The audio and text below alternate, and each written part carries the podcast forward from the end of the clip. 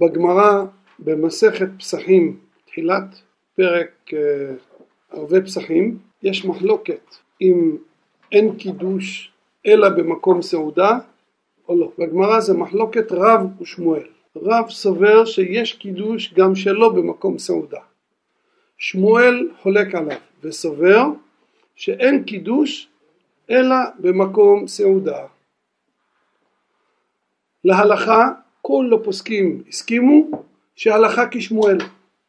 למרות שבדרך כלל כשיש מחלוקת רב ושמואל הלכה כשמואל בדיני ממונות אבל הלכה כרב בענייני איסור והיתר. היינו צריכים לפסוק כמו רב אבל שם בגמרא הגמרא מביאה כל כמה וכמה אמוראים שסוברים כשמואל. זאת אומרת שהגמרא רוצה לחזק את השיטה שלו ולכן הסכימו רבותינו הראשונים להלכה שאין קידוש אלא במקום סעודה. למה? כותבים רבותינו הראשונים מביאים מדרש כתוב בפסוק בישעיה וקראת לשבת עונג במקום קריאה זאת אומרת שזה הקידוש שם תהא עונג כך כותב גם רשב"ם בפסחים והוא מוסיף שזה גם כן סברה שאם אתה צריך לעשות קידוש ואתה חייב לאכול סעודות שהסעודה תהיה במקום של הקידוש. כך כותב רשב"ם. אבל הראשונים כולם כותבים את הלימוד שכתוב במדרשי חז"ל מהפסוק וקראת לשבת עונג לדעת השולחן ערוך וככה מסכימים כל הפוסקים כמעט כל הפוסקים זה מעכב כתוב בשולחן ערוך אם קידש ולא סעד אף ידי קידוש לא יצא. קידוש במקום סעודה מעכב. האם הבעיה היא מצד הקידוש או מצד הסעודה? יש בזה דיון ארוך בשו"ת תגרות משה יש בזה נפקא מינה להלכה. בשיעורים הבאים נדבר על זה. עכשיו בגלל כל הסוגיה הזאת שהגמרא אומרת שצריך קידוש במקום סעודה הגמרא שמה דנה על מנהג שנהגו בזמנם. היו נוהגים בזמנם בכל הבתי כנסיות אחרי תפילת ערבית בליל שבת היו עושים קידוש, יש כאלה שהיו עושים את זה אפילו לפני, אבל ברוב המקומות היו נוהגים אחרי תפילת ערבית עושים קידוש בבתי כנסיות. והגמרא דנה לפי שמואל שסובר שצריך שיהיה קידוש במקום סעודה איך אתה עושה קידוש, בשביל מה אתה עושה קידוש בבית הכנסת? והגמרא משיבה שהקידוש נועד לצורך האורחים. בזמנם היה בכל בית כנסת צמוד אליו חדר שהאורחים שהיו באים מתאספים, אנשים שנוסעים ממקום למקום, אורחים או עניים היו ישנים שם ואוכלים שם אז זה בא כדי להוציא את האורחים לידי חובת מצוות קידוש. עכשיו לגבי האורחים עצמם בוודאי שזה נחשב לקידוש במקום סעודה כי הם אוכלים שם. הראשונים כולם שואלים שם איך האורחים אוכלים בבית הכנסת הרי כתוב חז"ל אומרים שבתי כנסיות לא אוכלים ולא שותים בהם אסור לאכול ולשתות בבית הכנסת יש בראשונים שני תירוצים. תירוץ אחד אומרים הראשונים שלא הכוונה שהאורחים אוכלים ממש בתוך בית הכנסת אלא אוכלים בחדר הסמוך לבית הכנסת. בחדר שהם שם ישנים הם גם היו אוכלים שם, סמוך, צמוד ממש לבית הכנסת, זה מחדר לחדר, סמוך, סוברים רבותינו הראשונים שכשדעתך לעשות קידוש פה ולאכול בחדר הסמוך קל וחומר במקום שאתה גם רואה את המקום הסמוך אז אין כאן בעיה של קידוש במקום סעודה. ככה מסבירים הרבה מרבותינו הראשונים. יש כמה ראשונים שמוסיפים תירוץ אחר ואומרים שבית כנסת הוא אמנם אסור לאכול ולשתות בבית הכנסת אבל כשמדובר בסעודת מצווה מותר, מותר לאכול סעודת מצווה בבית הכנסת. יש כאלה שרצו לומר שרוב הראשונים כותבים רק את התירוץ הראשון. הם לא כותבים את התירוץ השני שמותר לאכול סעודה, שסעודות שבת זה סעודת מצווה ויהיה מותר לאכול בבית הכנסת. אז יש מישהו, ראיתי בספר אחד, הוא רוצה לומר שלפי זה רוב הראשונים שכתבו רק את התירוץ שזה מדובר בחדר הסמוך הם סוברים שאסור לאכול סעודות שבת בבית הכנסת אז אם כך יש בתי כנסיות שנוהגים לעשות סעודה שלישית זה מנהג נפוץ מאוד בהרבה בתי כנסיות לאכול סעודה שלישית בבית הכנסת. עכשיו יש בתי כנסיות שיש להם ברוך השם הרבה מקום, יש להם אולם צמוד לבית הכנסת ושם הם אוכלים סעודה שלישית. אבל ישנם מצד שני הרבה בתי כנסיות שאין להם עודף מקום אז הם עושים את הסעודה השלישית בתוך בית הכנסת. עכשיו לכאורה אם הראשונים לא הביאו את הסיבה הזאת משמע שזה אסור. אני חושב שאין שום ראייה מזה. למה? אני שואל שאלה פשוטה. כשמישהו בא ומקשה קושייה ואני יש לי תירוץ יפה מאוד אבל החבר שלי אין לו תירוץ אלא הוא פשוט מוכיח שהקושייה היא לא קושייה אז מה עדיף? להגיד תירוץ על הקושייה? אם הקושייה היא לא קושייה ודאי שזה ודאי מצב הרבה יותר טוב עדיף להגיד שזה לא קושייה בכלל אתם יודעים אמרתי לכם פעם שרבי חיים מבריסק אמר מה ההבדל בינו לבין האבא שלו. הוא אומר אנשים היו באים, היה בא בן אדם שואל שאלה חריפה את האבא שלו והאבא שלו היה אומר תירוץ חריף. אז הוא אומר שניהם היו שמחים. השואל שמח שהוא שאל שאלה יפה והאבא שלו שמח שהוא ענה תירוץ יפה. הוא אומר ואני באים שואלים אותי שאלה אני מוכיח להם שהקושייה בכלל לא קושייה. אז אם כך אף אחד לא שמח. לא היה פה כלום. לא היה, איך אומרים, לא היה כלום, כי אין כלום, שום דבר, אין כלום. כן? ובכן, פה אני חושב שזה שהרוב הראשונים לא אמרו, לא רצו לתרץ שסעודת מצווה מותר בבית הכנסת, מכיוון שהם סוברים שאין כאן בכלל קושייה. אתה בא ומקשה לי שאסור לאכול בבית הכנסת, הרי במציאות, מה הייתה המציאות תמיד? המציאות הייתה שהיו אוכלים בחדר הסמוך אז אין קושייה, אתה לא צריך להתחיל לדון סעודת מצווה או לא, אין קושייה בכלל, היו אוכלים בחדר הסמוך. אלה שתרצו גם את התירוץ הזה, הם רצו להגיד שאפילו אם היו אוכלים בבית הכנסת זה גם כן מותר. וככה המנהג וככה ההלכה, ככה דעתו של אבי מורי ביביע עומר, חד משמעית דעתו שזה מותר. מקום שנהגו כך אין שום בעיה. כמובן צריך לשים לב, אם למשל מדובר בסעודה של חתן וכלה בבית הכנסת, זה סעודת מצווה, אבל זו סעודה שיש בה ריקודים ויכולים לבוא לידי קלות ראש. זה צריך למנוע בבית הכנסת. למשל כשעושים שבת חתן זה לא רצוי, אלא אם כן אם אין ברירה חייבים לעשות שם אז צריכים להיזהר משחוק וקלות ראש ושיחה בטלה כי זה בית כנסת. זה לא אומר שאם זה סעודת מצווה יהיה מותר לי גם לדבר שם שיחה בטלה. ודאי שזה אסור צריך מאוד מאוד להיזהר על קדושת בית הכנסת. הסעודה שלישית מילא. אה, אם קורה מקרה שצריכים לאכול סעודת שבת בבית הכנסת גם כן אפשר להקל. אבל כשמדובר בשמחה שזה בר מצווה או חתונה שיש חשש כזה שיבוא לידי צחוק וקלות ראש זה צריך, כדאי מאוד מאוד להימנע בבית הכנסת. היה בתל אביב איזה בית כנסת אחד גדול מאוד, שכמה אנשים שרצו להרוויח קצת, לא יודע בשביל מי הם רצו את הכסף הזה, התחילו להזכיר את זה לעשות שם חתונות. באמצע השבוע חתונות עם תזמורת הכל בתוך בית הכנסת. ואתם יודעים שתל אביב אה, רוב החתונות שם זה לא חתונות על טהרת הקודש.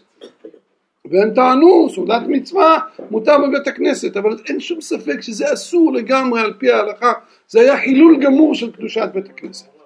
ובכן אני חוזר עכשיו למה שהגמרא אמרה שהאורחים בזמנם היו עושים בשבילם קידוש בבית הכנסת מכיוון שהם היו אוכלים שם עכשיו אתם יודעים היו קהילות בישראל עד הדור האחרון ממש שהיו ככה באמת היה מקובל שמה שהיו עושים, היה חדר צמוד לבית הכנסת שהאורחים יכולים, מי שבא יכול להתארח שם. אה, אני לפני כמה שנים הייתי בוונצואלה, יש שם בית כנסת אחד גדול, בית כנסת שהייתי שם בשבת, שהיה שם חדר צמוד לבית הכנסת, שכל אורח שבא, לחינם הם נותנים לו, זה לא חדר, היה שם כמה חדרים, אבל מקום גדול, גם מקום לאכול, כל מי שבא שיכול להתארח, זה דבר חשוב מאוד, כן, אבל היום המציאות היא שברוב המקומות אין את זה. אבל מה, מצד שני, היו נוהגים פעם לעשות חתונות בבית הכנסת. סליחה, היו נוהגים לעשות קידוש בבית הכנסת. עכשיו, דנים בזה רבותינו הפוסקים, האם לבטל את המנהג או לא. הרמב"ם בתשובותיו דן למשל לגבי חזרת השליח ציבור, שבזמנו תיקנו חז"ל חזרת השליח ציבור להוציא את מי שאינו בקיא, מי שלא יודע להתפלל. אז הרמב"ם דן מה יהיה אם כולם יודעים להתפלל, אז אומר הרמב"ם שהתקנה לא בטלה. אותו הדבר לגבי ברכה מעין שבע בבית הכנסת, שהבתי כנסיות שלהם היו מחוץ לעיר, שתיקנו את זה מפני המזיקין, גם כן אומר הרמב"ם שהתקנה לא בטלה, דיברתי על זה באחד השיעורים האחרונים לגבי ברכה מעין שבע, שנוהגים גם בימינו, עושים ברכה מעין שבע. עכשיו, אבל לגבי קידוש בבית הכנסת, כאן ישנם כמה ראשונים שבאים ואומרים שבמקום שאין אורחים צריך לבטל את זה. למה? כאן ישנה בעיה. זה לא סתם שאתה עושה קידוש, אלא מכיוון שכולם הולכים אחר כך. אז בשביל מה עשית קידוש? זה ברכות לבטלה. הרי בין כה וכה כולם לא אוכלים שמה, ומכיוון שקידוש במקום סעודה זה מעכב, זה חייב להיות מקום סעודה. ממילא איך אתה עושה את הקידוש? ככה יש מהגאונים והראשונים שאמרו שבמקום שאין אורחים צריך לבטל את הקידוש בבית הכנסת. מצד שני ישנם הרבה מרבותינו הראשונים שקבעו שהתקנה גם בזה התקנה לא בטלה. להלכה במקום, השולחן ערוך כותב דווקא לבטל את זה, אבל בשו"ת יחווה דעת הוא מעריך בנושא הזה, הוא לא מדבר מקום שיש בית כנסת חדש למשל, בוודאי שלא עושים את זה, כי השולחן ערוך אומר שלא לקיים את המנהג הזה. השולחן ערוך כך כותב בסימן רס"ט, הוא מביא שנוהגים לקדש וכולי, כן, והוא מביא שיש אומרים שלא בטלה התקנה, זהו טעם המקומות שנהגו לקדש בבית הכנסת. אבל יותר טוב להנהיג שלא לקדש בבית הכנסת וכן מנהג ארץ ישראל. כך כותב השולחן ערוך. אז מקום שלא נהגו, ודאי שלא נהגו. אבל בחוץ לארץ עד היום ישנם הרבה קהילות שכן נהגו לקדש בבית הכנסת. אז כדי לפתור את הבעיה של קידוש במקום סעודה, כותבים רבותינו הראשונים, שנותנים לילד קטן, ילד שכבר מבין מה זה לברך, והוא שותה את הכוס. הוא שותה את הכוס, השאלה היא כמה הוא שותה, אם הוא שותה רק רוב רביעית, אז לכאורה גם לגביו זה לא קידוש במקום סעודה, אז איך אני יכול להקל לעשות דבר כזה לילד קטן? אז השאלה היא דרבנן דאורייתא, יש בזה הרבה הרבה דיונים, המגן אברהם והראשונים והאחרונים, דנים הרבה בנושא הזה, איך זה שאני נותן לילד קטן מה שלי עצמי אני לא עושה. אם אין ילד קטן שישתה את היין, גם כן לא מבטלים את המנהג הזה, ואז גדול זה שמקדש, הוא ישתה מן הכוס, אבל הוא ישתה רביעית שלמה.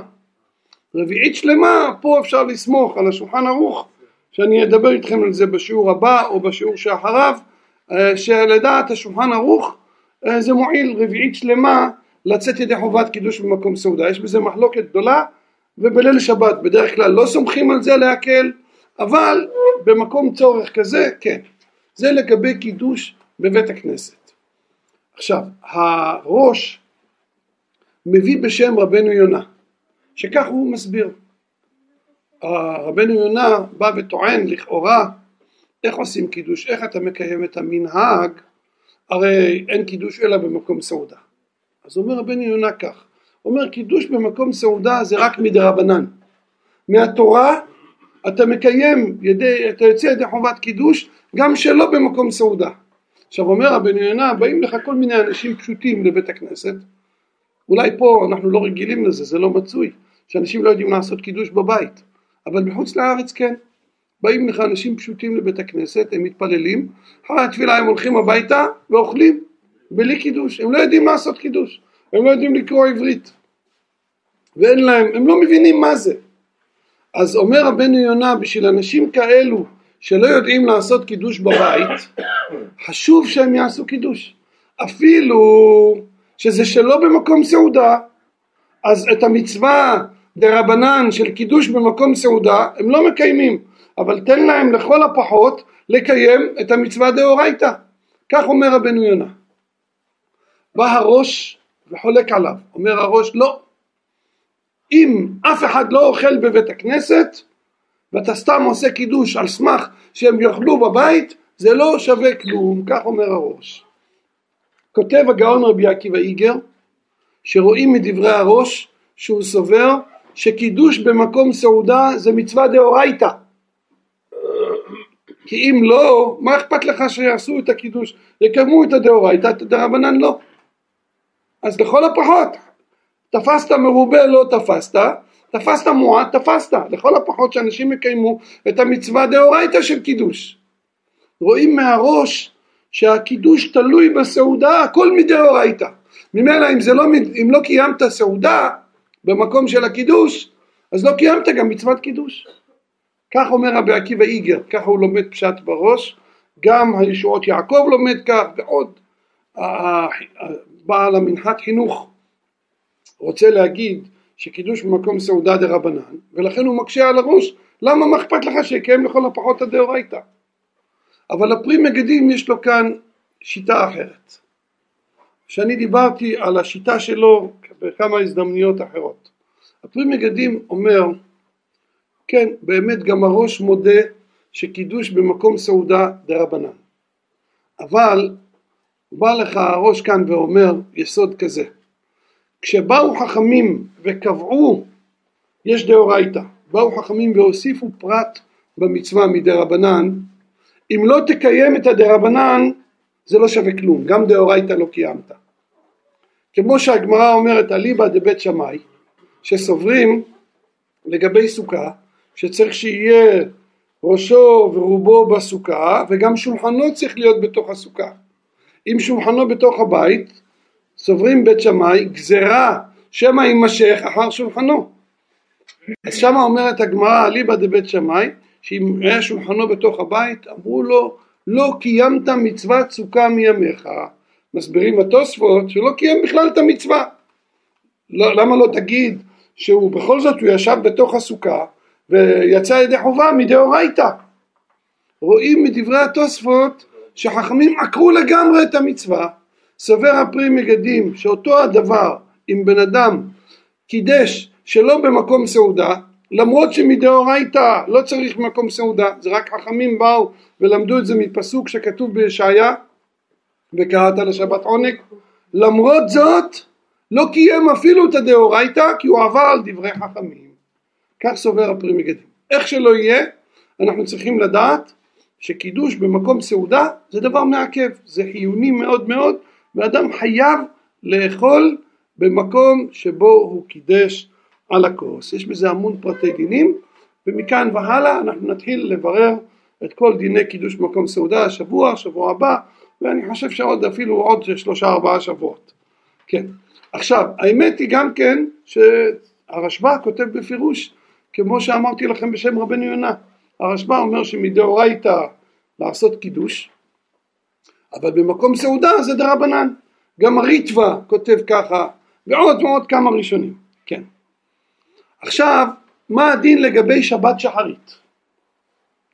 האם גם בשחרית יש דין קידוש במקום סעודה? הרמב"ם כותב בפירוש שכן. הרמב"ם כותב שצריך לקדש.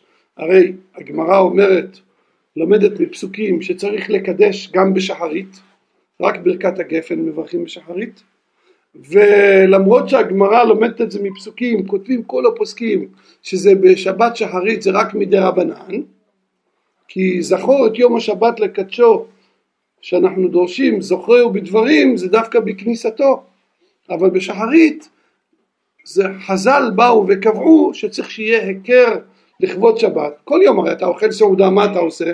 נוטל ידיים ואוכל סעודה. אז בשבת צריך שיהיה היכר של כבוד שבת ולכן תקנו חכמים לקדש על היין ועל זה כבר דיברנו שבשחרית אם אין יין אז לוקחים שחר.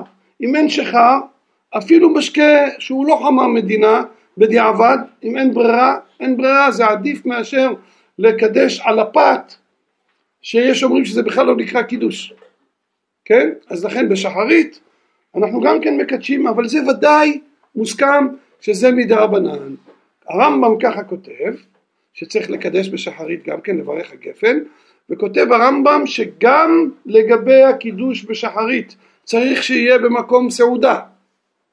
ואסור לטעום לפני הקידוש בשחרית. כך כותב הרמב"ם.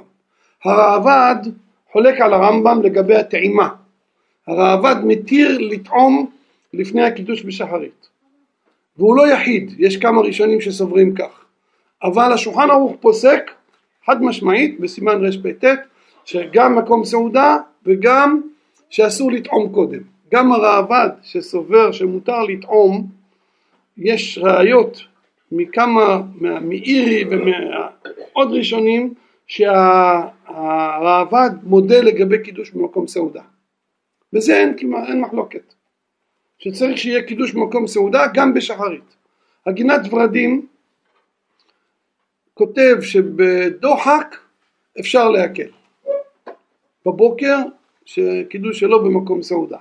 מביא אותו החידה והוא כותב שזה רק בדוחק ומי שיש לו יראת שמיים ייזהר גם בבוקר צריכים להקפיד על זה. אבל בוודאי מכיוון שעצם הקידוש בבוקר הוא דה רבנן יש דוגמאות מסוימות שאפשר להקל שנדבר על זה בהמשך. זאת אומרת עקרונית בין בלילה ובין ביום קידוש במקום סעודה אבל בשאלות מסוימות אנחנו מקילים ביום מה שאנחנו לא יכולים להקל בלילה. עכשיו, קידוש במקום סעודה, מה יהיה הדין אם בן אדם הלך ואכל ביום שישי אחרי הצהריים סמוך לשבת מילא את הבטן שלו והוא שבע מלא עד האף? לא יכול לאכול יותר. ועכשיו שקעה השמש והוא חייב לעשות קידוש. אתם יודעים שאסור לעשות את זה באופן כללי. מה זאת אומרת? אסור אפילו לקבוע סעודה בערב שבת, סעודה ממש אסור, יש בזה סימן שלם בשולחן ערוך, צריך להיזהר מאוד. הגמרא אומרת במסכת גיטין דף ל"ח שתי משפחות היו בירושלים ושתיהם נעקרו מן העולם. מה היה העוון שלהם? אחת שקבעה סעודתה בערב שבת ואחת שקבעה סעודתה ביום שבת. זאת אומרת ככה, אצלם היה מקובל בזמן חכמי הגמרא, ביום שבת היה זמן של תפילה, כולם גומרים להתפלל, אוכלים, הולכים הביתה, אוכלים סעודת שבת, ואחר כך היה ירחקה לה. כולם באים לבית הכנסת ולומדים תורה. זמן אכילה לחוד וזמן תורה לחוד. המשפחה הזאת היו עושים לכבוד שהם דתיים, יראי שמיים. אבל לכבוד שבת קודש היו מתי עושים את הסעודה? שכולם הולכים ללמוד הם יושבים לאכול. עכשיו לגבי ערב שבת יש ברש"י שני פירושים. פירוש אחד אומר רש"י ערב שבת הכוונה היא בליל שבת שהם עשו את הסעודה של ליל שבת יותר משל יום שבת. ככה מסביר רש"י. אבל כל הראשונים לא מסכימים לפירוש הזה. כל הראשונים מסבירים קבעו סעודה ביום שישי. כן עכשיו, לכן באמת, אני כבר דיברתי על זה כמה פעמים, סעודת מצווה שהיא אקראית, זאת אומרת שזה לא תלוי בנו, למשל ברית מילה, מסכן מישהו נולד לבן ביום, לא מסכן, מזל טוב, נולד לבן ביום שישי והוא עושה ברית, או פדיון, חל ביום אה, חמישי בלילה זה ליל ל"א ומישהו רוצה לעשות את הפדיון בבוקר שיהיה לכל הדעות. גם כן אפשרי אפשר לעשות סעודה למרות שזה יום שישי אפשר לעשות סעודה, אפילו סעודה גדולה. אבל חתונה למשל, אסור למנהג הספרדים, האשכנזים נוהגים להקל, אבל למנהג הספרדים אסור לעשות חתונה ביום שישי עם סעודה. אתה רוצה, אתה יכול לעשות חתונה ביום שישי ואת סעודת החופה תעשה בלילה, תחלק קצת ככה כיבוד קל, ואת הסעודה תעשה בלילה. פעם ככה היו נוהגים.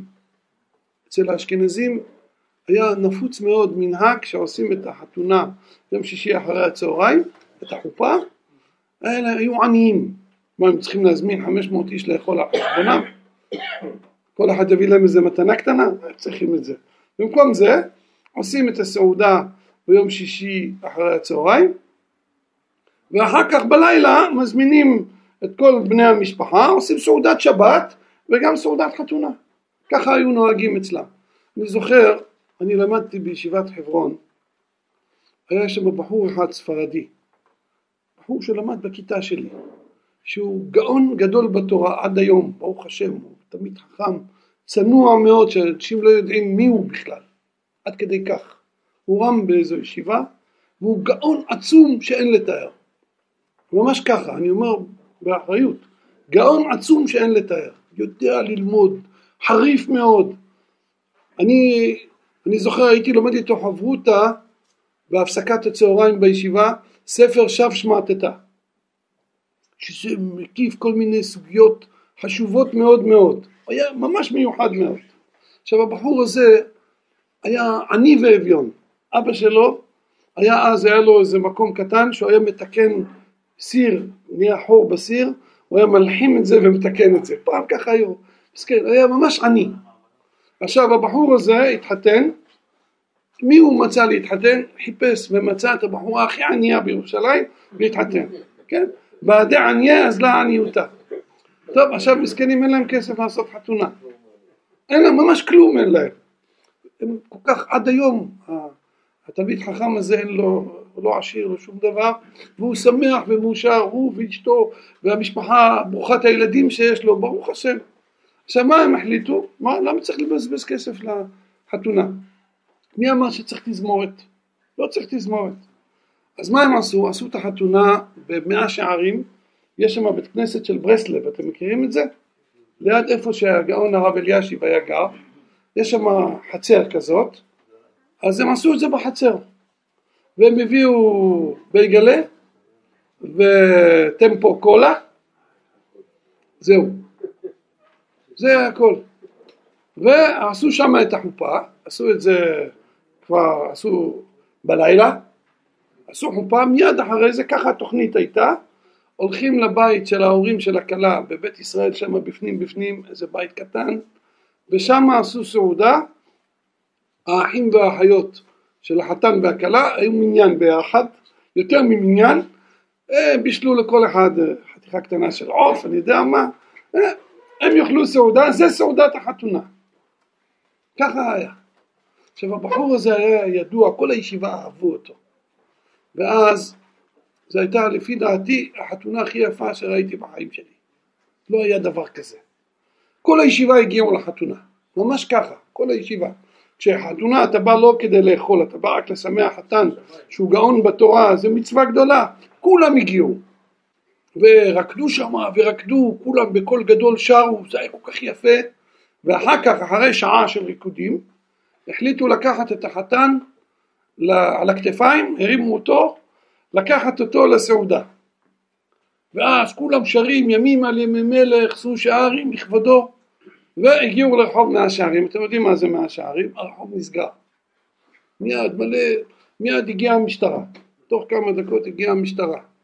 השוטרים שמעו מה קרה, אמרו יופי מצוין, סגרו את, מההתחלה עד הסוף, סגרו את הרחוב וחלק מהשוטרים הצטרפו גם לריקודים ואנשים כולם יצאו מהמרפסות, ראו חתן, כולם זורקים סוכריות והיה, זה כך שעתיים של תהלוכה בכל מאה שערים, הוליכו אותו עד הבית וזה, וזה נגמר.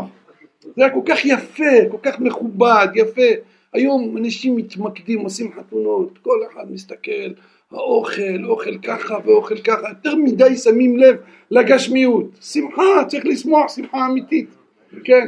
בכל אופן, כמו שאמרתי, פעם היה נהוג לעשות חתונות בימי שישי אבל כמו שאמרתי האשכנזים נהגו, יש מהם שנהגו להקל גם לגבי הסעודה, יש בזה אריכות גדולה באחרונים אבל אצלנו הספרדים נהגו להחמיר לא לעשות סעודת חתונה ביום שישי. אבל יש סעודות שמותר, כמו שאמרתי ברית מילה. תארו לכם בן אדם עשה ברית ביום שישי ומסכן אחרי עשרים שנה נולד לו בן והוא וכל החברים שלו יושבים, אוכלים ושותים ושמחים, מודים לקדוש ברוך הוא עד כניסת השבת. או דוגמה יותר פשוטה, השנה פורים חל בירושלים ביום שישי, כן? אז לכתחילה, אני דיברתי על זה כמה פעמים, גם בפורים צריך להקפיד לאכול את הסעודה מוקדם, כן? צריך להקפיד, להשתדל להקפיד. במיוחד פורים, שיש כאן את השיטה של התז, שהתז בא וטוען סעודה כמו פורים, סעודה שיש בה משתה, פורים צריך לבסומה. אז מה, אחר כך אם אתה תעשה את זה אחרי הצהריים, לא, אז מנחה נגיד התפללת קודם, אבל מה עם ערבית של שבת, מה עם סעודת שבת, מה עם קידוש שבן אדם שיכור כלות? לכן ודאי שזה עדיף לעשות מבעוד יום. בבוקר זאת אומרת, שעות לפני הצהריים, אבי מורי תמיד הקפיד על זה לעשות את הסעודה לפני הצהריים, בפורים שחל ביום שישי, לפני הצהריים. כל השנים הוא היה עושה אחרי הצהריים, אבל אם פורים חל ביום שישי הוא הקפיד לפני הצהריים. אבל אם בא בן אדם והוא רוצה לעשות, הוא מתפלל מנחה נגיד בשעה שתיים שלוש ואחר כך רוצה לאכול סעודת פורים, זה מותר. אי אפשר להגיד שזה איסור, זה מותר. עכשיו תארו לכם הבן אדם הזה אכל ושתה ושר ושמח ואכל בשר ועופות ודגים הכל הכל והנה פתאום הוא רואה ששקעה השמש הוא יכול לעשות הפסקה לפרוס מפה, להביא לחם משנה, לפרוס על זה מפה ולעשות קידוש ולהמשיך לאכול. ואחר כך ללכת להתפלל. יש ככה הרבה בתי כנסיות, במיוחד אצל האשכנזים, שבליל פורים בעשר בלילה עושים תפילת ערבית, במוצאי פורים, שחל ביום שישי, עשר בלילה, אחרי שקצת התאוששו מהשכרות, בעשר בלילה עושים תפילת ערבית, ויש כאלו שלא עושים מניין בחצר שלהם, בבית שלהם, מביאים את השכנים, עושים מניין, זה אפשרי. עכשיו, השאלה היא כזאת, בא בן אדם, אכל סעודת פורים, אכל ושתה ואכל ואכל, הוא מלא עד האף, והנה שקעה השמש. עכשיו הוא צריך לעשות, אסור לו להמשיך לאכול. אבל הוא בא ואומר לך, חביבי, אתה אומר להמשיך לאכול, אני בין כולו יכול לאכול. גמרנו, אני שבע. עכשיו הוא עושה קידוש. האם הוא יוצא ידי חובת קידוש במקום סעודה לשעבר שהוא אכל כבר? הראש, הראש מוכיח מדברי הריף שכן שזה בסדר. אבל הראש לא מסכים עם זה. רואים בראש שזה לא, הוא מסתפק בנושא הזה, האם יוצאים ידי חובת קידוש במקום סעודה כשהסעודה הייתה לפני הקידוש. זה הראש. הר"ן לעומת זאת, וגם רבנו דוד בונפיד, תלמידו של הרמב"ן, הם כותבים חד משמעית שזה בסדר, שיוצאים ידי חובת קידוש במקום סעודה על מה שאכלת קודם. אומר, אומרים הר"ן ורבנו דוד, הם אומרים מה זה סעודת שבת? עונג שבת, יש מצוות עונג שבת, שתאכל סעודת שבת. עכשיו, הסעודת שבת זה משום עונג שבת. מה זה עונג?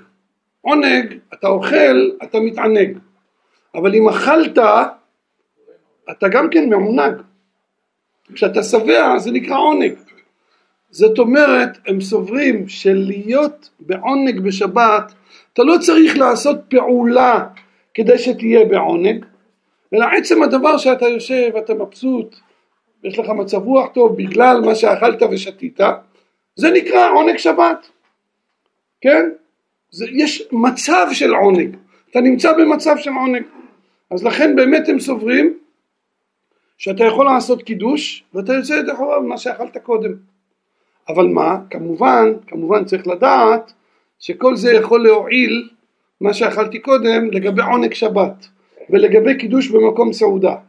אבל שלוש סעודות, מה שאכלתי מבעוד יום זה לא נחשב בסעודה, אכלתי את זה בשביל סעודת פורים. אז לכן צריך יהיה אחד כזה או בעשר בלילה לאכול עוד סעודה, לא נורא שזה לא סמוך לקידוש, כי לקידוש יש את הסעודה הקודמת, או ביום, שיאכל ביום שלוש סעודות, אבל צריך שלוש סעודות בשבת. אלא מה, כמו שאמרתי לכם, זו שיטת הר"ן, הראש זה לא מוצא חן בעיניו, אמרתי לכם כבר, הראש סובר שקידוש במקום סעודה, הסעודה חייבת להיות אחרי הקידוש, לכן להלכה הפתרון הוא ככה, גם אדם שאוכל ושותה, כמו שאמרתי שיש לו על מה שיסמוך, מי שאוכל אחרי צהריים סעודת פורים, או שהיה איזו הזדמנות אחרת של סעודת מצווה כמו ברית שזה נמשך, אז שוקעת השמש שיפסיק ויקדש, ואחרי זה שיאכל לפחות עוד כזית, אם הוא יכול לאכול עוד כביצה, סעודת שבת לכתחילה זה בכביצה, הנה מה טוב, אבל אם לא, לכל הפחות שיאכל עוד כזית ואחרי זה יברך ברכת המזון. לא, לא מברך ברכת המזון על מה שאכל קודם, כי זה ספק ברכות להקל. ויש פה שאלה קשה מאוד, מה יעשה במצב כזה? מה אם רוצה ויחליצנו, מה עם uh, על הניסים? הוא לא יכול להגיד את שניהם לכאורה, כי זה שקר, אחד מהם זה שקר, תחליט אם זה על מה, אם הוא אכל גם וגם, יש אומרים שלא נורא להגיד שניהם. בקיצור, יש פה תסבוכת שלמה, שאני לא הייתי מציע לאף אחד להסתבך בשאלות כאלו. הכי טוב במצב כזה לגמור לפני הלילה, לברך ברכת המזון כמו שצריך, ואחר כך להתפלל כמו שצריך, ולכן כדאי להקדים כמה שיותר את הסעודה. בקיצור, למרות שאני לא יכול להגיד שזה אסור מצד ההלכה, אבל אדם שעושה את זה מסבך את עצמו, לא מומלץ בקיצור, זה לא מומלץ, אדם מסבך את עצמו בכל מיני דברים.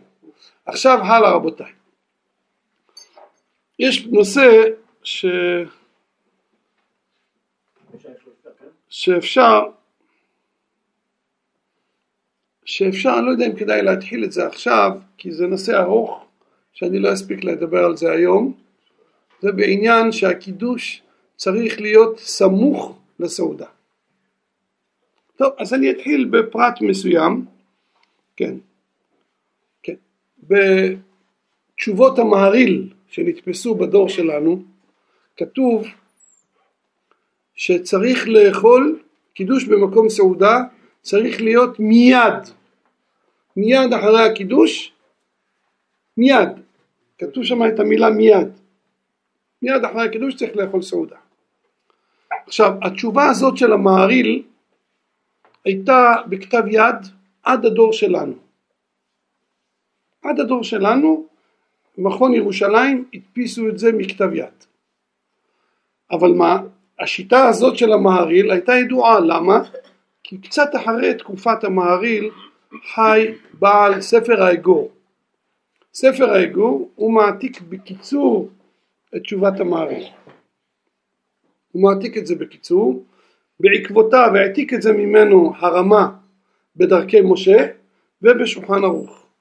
שקידוש במקום סעודה צריך להיות מיד.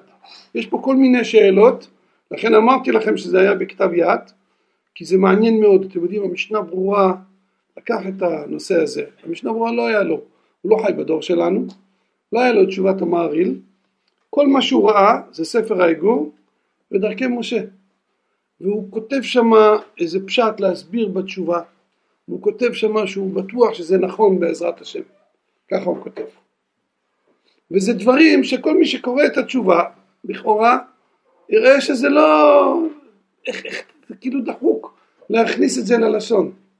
אבל כשיצאה התשובה מכתב יד, אתה רואה את התשובה כולה במילואה, אתה רואה כמה שהמשנה ברורה צדק.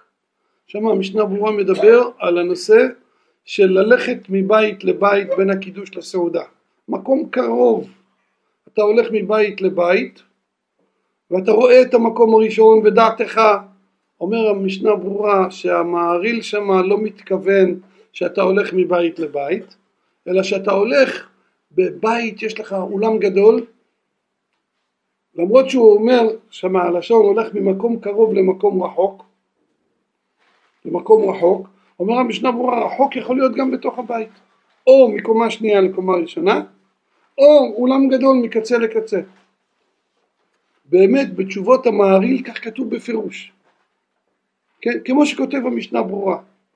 זאת אומרת שמעבר לזה שהקידוש צריך להיות במקום סעודה, זה צריך להיות גם מיד. מיד המשמעות היא אם אתה הולך בבית ממקום למקום זה גם כן דבר בעייתי. עד כדי כך. קל וחומר אנחנו מבינים מזה שאדם אסור לו לצאת מהבית בין הקידוש לסעודה. לכן שיהיה ברור אם אדם יצא עשה קידוש ואחר כך הוא הלך לפטפט עם החבר שלו בבית אחר יצא מהבית אפילו שהייתה דעתו לחזור אבל הוא מלכתחילה עושה קידוש נגיד בשעה עשר בבוקר והוא אומר לו אני עושה עכשיו קידוש. הוא שתה רק רוב רביעית הוא לא שתה רביעית. והוא הולך לחבר שלו לשעה והוא חוזר אז ודאי שהוא חייב לחזור ולקדש. הוא עבר על ביטל קידוש במקום סעודה. אפילו בלילה אם זה קרה בלילה. הוא הלך לבית אחר בין הקידוש לסעודה. והוא לא שתה רביעית שלמה מהכוס שתה רק רוב רביעית והלך למקום אחר וחזר אז הוא חייב נגיד אם הוא השאיר חלק מבני הבית אז לא צריך לחזור ולקדש. אבל אם הוא יצא לבדו הוא, גר, הוא לבד היה יצא וחזר הוא חייב לחזור ולקדש. עכשיו כל זה כמו שאמרתי שהוא יצא לזמן מסוים, לא לכמה דקות. אבל אם למשל קרה אדם בא עשה קידוש, אחרי הקידוש בא מישהו דופק בדלת, יש לו איזה מישהו שרוצה לדבר איתו משהו דחוף. אז הוא יצא לרגע, ככה דיבר איתו שתיים שלוש דקות וחזר הביתה. בזה כותב המשנה ברורה שאם יצא, יש לו אריכות גדולה בביאור הלכה, הוא מסביר שבזה לא צריך לחזור ולקדש. יצא לזמן קצר, לא צריך לחזור ולקדש. באמת, כדברי המשנה ברורה, כותב בפירוש בחידושי הריטווה במסכת סוכה. הריטווה שם דן על אדם שיצא מהסוכה, יצא מהסוכה וחזר, יצא לחוץ וחזר. אז אומר הריטווה שכל דיני אה, הדעת והפסק בתוך הסעודה, שינוי מקום בסעודה, לא נאמרו כשהוא יצא לזמן קצר, לרגע אחד ולחזור. אם הוא יצא רק לרגע אחד, אז אין בעיה, הוא יכול אה, אחר כך לאכול את הסעודה. כך כותב בפירוש הריחה. יש כאלה שמעירים על זה משולחן ערוך מפורש, שכתוב לכאורה לא כמו הריטווה. כתוב בשולחן ערוך. אם אדם פשט את הטלית שלו. החליט שהוא גמר את התפילה, הוא הוריד את הטלית, ואחר כך הוא רוצה לחזור ולהתעטף, חייב לחזור ולברך. כותב השולחן ערוך יותר מזה, אדם שנפלה הטלית מעליו, עומד, מתפלל, פתאום נפלה לו הטלית. עכשיו הוא חוזר להתעטף, צריך, כך פסק השולחן ערוך שצריך לחזור ולברך. דרך אגב, אתם יודעים שהבן איש חי כותב שעל פי הקבלה לא ייתכן מצב של תפילין בלי טלית. אין דבר כזה שיש עליך תפילין ואחר כך אתה שם טלית.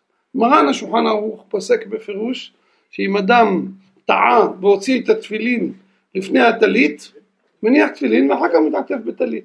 אין מעברין על המצוות. אבל לפי רבנו הארי, טלית תמיד קודמת לתפילין. תמיד.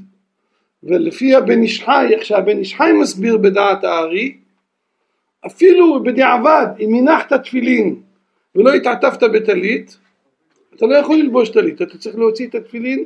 זאת אומרת, לפי הבן איש חי, תארו לכם, מישהו יש לו איזה טלית, ככה שהוא נתקל ב... נפל לו הטלית. אז מה צריך עכשיו לעשות? תוריד את התפילין, תתעטף בטלית ואחר כך תניח תפילין. כן, העולם לא נוהג ככה. עכשיו, אבל לגבי הטלית עצמה, אם פשטת את הטלית על דעת לחזור ולהתעטף, או שנפלה הטלית, לדעת השולחן ערוך, אתה צריך לחזור ולברך, אבל הלכה לא כך. מהריטווה שהבאנו קודם, רואים לא כדברי השולחן ערוך. כן? השולחן ערוך פוסק שאפילו מיד נפלה ואתה חוזר מיד אתה צריך לברך אבל בזה אנחנו צריכים לפסוק הלכה לא כדברי השולחן ערוך. ספק ברכות להקל. אדרבה קל וחומר. אם בסעודה אומר הריטב"א שהפסקה לזמן קצר יצאת וחזרת בסעודה לא הסחת את דעתך, דעתך לאכול. אתה רואה שאומר הריטב"א שלא במצווה במצווה שלא התכוונת להפסיק את המצווה ועכשיו לעשות אותה שוב. אלא אתה בדעתך כל הזמן לאותה מצווה. זה אותה מצווה ממש. שם אתה יכול להגיד בסעודה זה יותר עניין של היסח הדעת. הסחת דעתך אתה צריך לחזור ולברך. אבל פה זה לא נקרא זה לא שייך כל כך עניין של היסח הדעת במצווה שדעתך כל הזמן הייתה להמשיך באותה מצווה אז במצב כזה זה אותה מצווה זה לא שייך היסח הדעת. אז כל שכן לפי הריטווה שלגבי טלית לא חוזרים ומברכים. אז לכן להלכה. לגבי טלית אם אדם פשט את הטלית שלו על דעת לחזור ולהתעטף לא חוזר ומברך. אם אדם פשט את הטלית מחמת שהיא נפלה מעליו גם כן לא חוזר ומברך.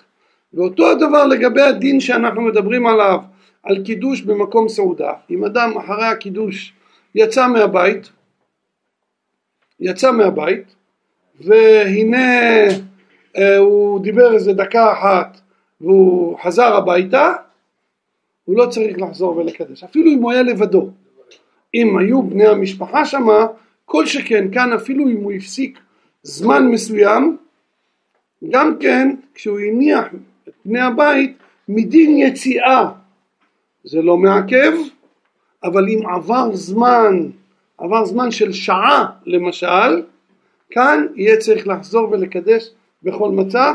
על זה אני אדבר בעזרת השם בהרחבה בשבוע הבא על שיעור הזמן שמותר להפסיק בין קידוש לסעודה.